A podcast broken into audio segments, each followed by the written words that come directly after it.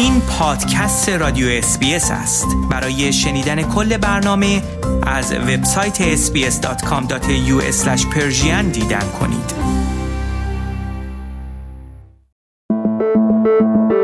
خورشت تکنولوژی. خورشت تکنولوژی یک پادکست هفتگی به زبان فارسی از رادیو SBS فارسی است. پادکستی که در آن از گجت ها یا ابزار تکنولوژیکی جدید گرفته تا نوآوری های جدید در جهان فناوری و یا حتی ویدیوها و اخبار داغ در شبکه های اجتماعی می‌پردازیم.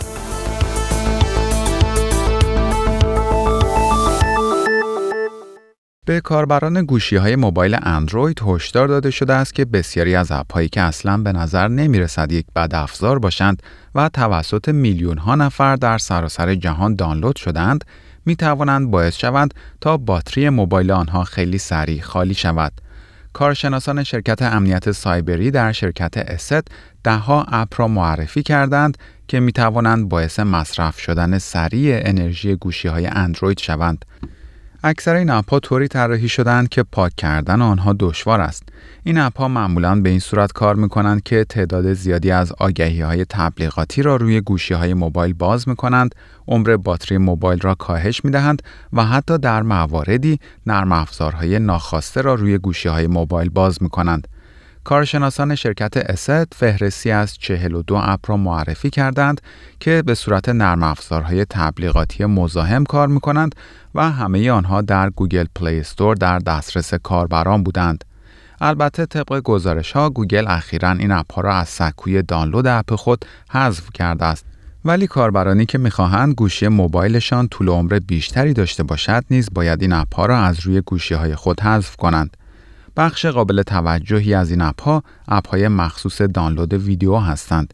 یکی از نکات هشدار دهنده در مورد این اپ این است که ممکن است اطلاعات گوشی شما و نحوه استفاده شما از اینترنت را برای طراحان اپ ارسال کنند.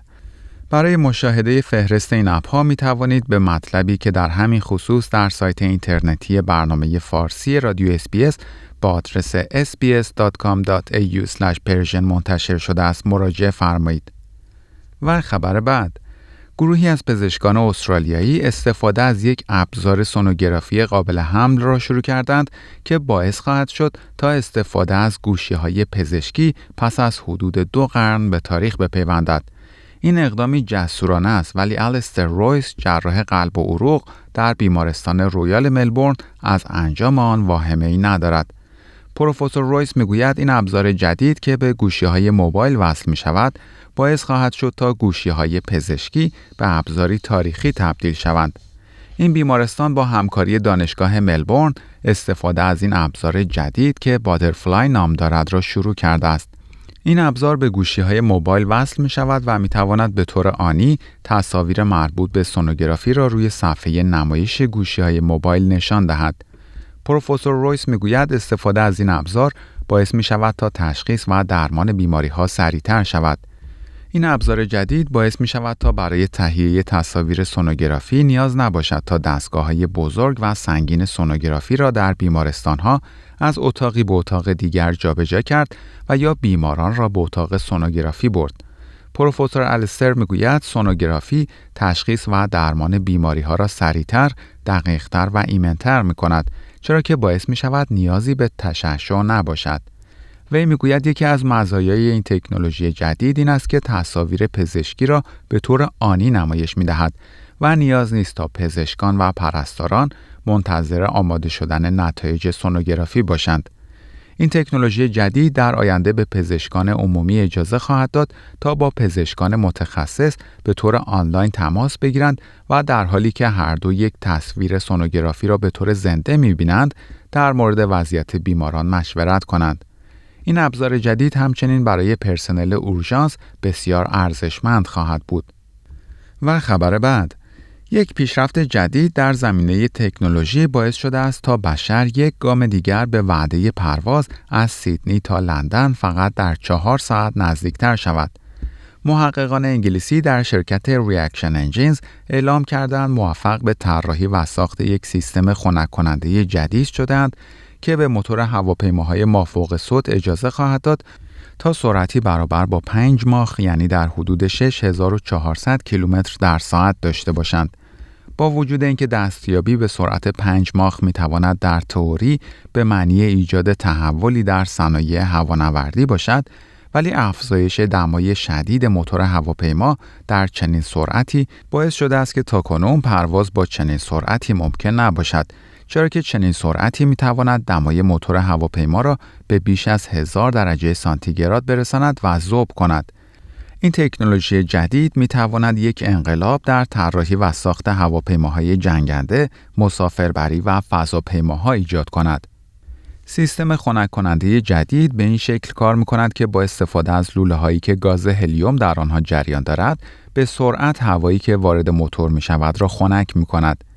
این شرکت اکنون آزمایش روی این موتور جدید را در کلرادو شروع کرده است و قصد دارد از عواسط سال آینده این موتور جدید را روی هواپیماها آزمایش کند. انتظار می رود هواپیماهای مسافربری از یک دهه بعد به چنین موتورهای مجهز شوند.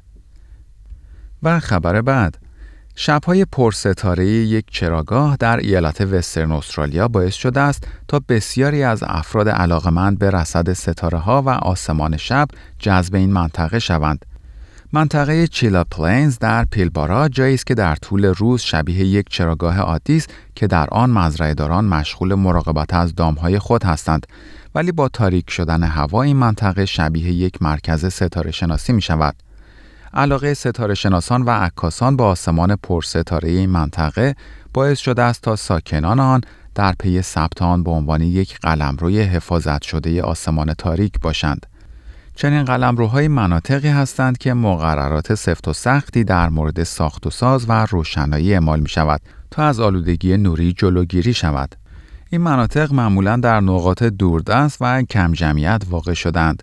منطقه وینتون در ایالت کوینزلند یکی از این قلمروهای حفاظت شده آسمان تاریک است و اکنون در ایالت وسترن استرالیا سه منطقه از جمله منطقه چیلا پلینز سعی دارند تا به عنوان چنین قلمروهایی ثبت شوند. این منطقه امسال برای اولین بار یک فستیوال ستاره شناسی برگزار کرد و علاقمندان به رصد آسمان را از سراسر استرالیا به خود جذب کرد. یکی از فعالیت هایی که در قالب این جشنواره انجام شد برگزاری یک دوره عکاسی از ستاره ها بود که برای افراد در سطوح مختلف عکاسی طراحی شده بود. در پایان برنامه خورشت تکنولوژی این هفته از شما دعوت می کنم برای تماشای برخی از ویدیوهای جالب در مورد تکنولوژی به صفحه اینترنتی برنامه فارسی رادیو اسپیس با آدرس sbs.com.au مراجعه فرمایید. شما همچنین می توانید پادکست های خورشت تکنولوژی را دانلود کنید و در هر زمانی که خواستید آنها را بشنوید. این پادکست رادیو SBS بود برای کسب اطلاعات بیشتر از وبسایت sbs.com.au دیدن کرده و یا اپ SBS Radio را دانلود کنید